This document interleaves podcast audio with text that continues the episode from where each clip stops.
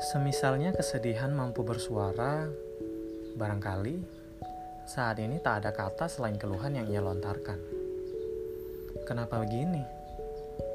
Seharusnya waktu itu, hmm, bagaimana kalau nanti kita dan masih banyak lagi, satu demi satu, setumpuk demi setumpuk, lalu hilang di telan bumi. Eh, ralat hilang ditelan dirinya sendiri, disimpan dengan sangat rapi, disembunyikan seolah-olah tidak mau ada orang lain yang tahu. Lalu ia tersungkur, terjatuh, terbujur kaku. Kesedihan sedang menggerogotinya.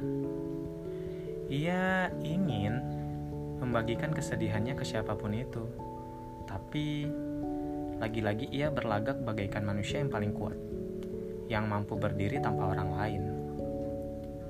Perlahan ia meneteskan air mata, atau mungkin menahan agar air matanya tidak tumpah.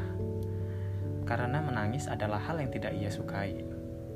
Membagikan kesedihannya adalah hal yang menurutnya menyita waktu berharganya.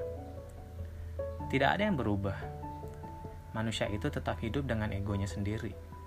Katanya, pilihannya adalah pilihan yang sangat tepat ia sungkan menunjukkan sisi tak berdayanya pada dunia. Ia malu, malu ditertawakan dunia. Sementara ia tidak tahu bahwa kali ini dunia sedang menganggapnya sebagai manusia paling naif.